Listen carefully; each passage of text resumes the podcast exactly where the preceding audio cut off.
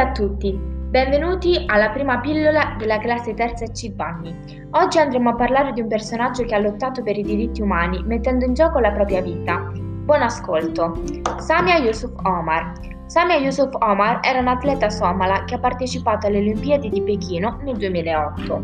Fin da subito ha avuto propensione per la corsa, ma non è stato semplice per lei coltivare la sua passione. In un paese dominato dalla guerra e dai fondamentalisti islamici, il governo non era in grado di offrire formazione e sostegno agli atleti, men che meno alle atlete.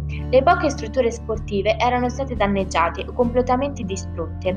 La sua storia la conosciamo grazie ad Abdi Bil, medaglia d'oro nei 1500 metri ai mondiali di Roma del 1987. Dopo il trionfo di Mo Farah, atleta britannico di origine somala, alle Olimpiadi di Londra disse: "Siamo felici per Mo, è il nostro orgoglio, ma non dimentichiamo Samia. Sapete che fine ha fatto Samia Yusuf Omar?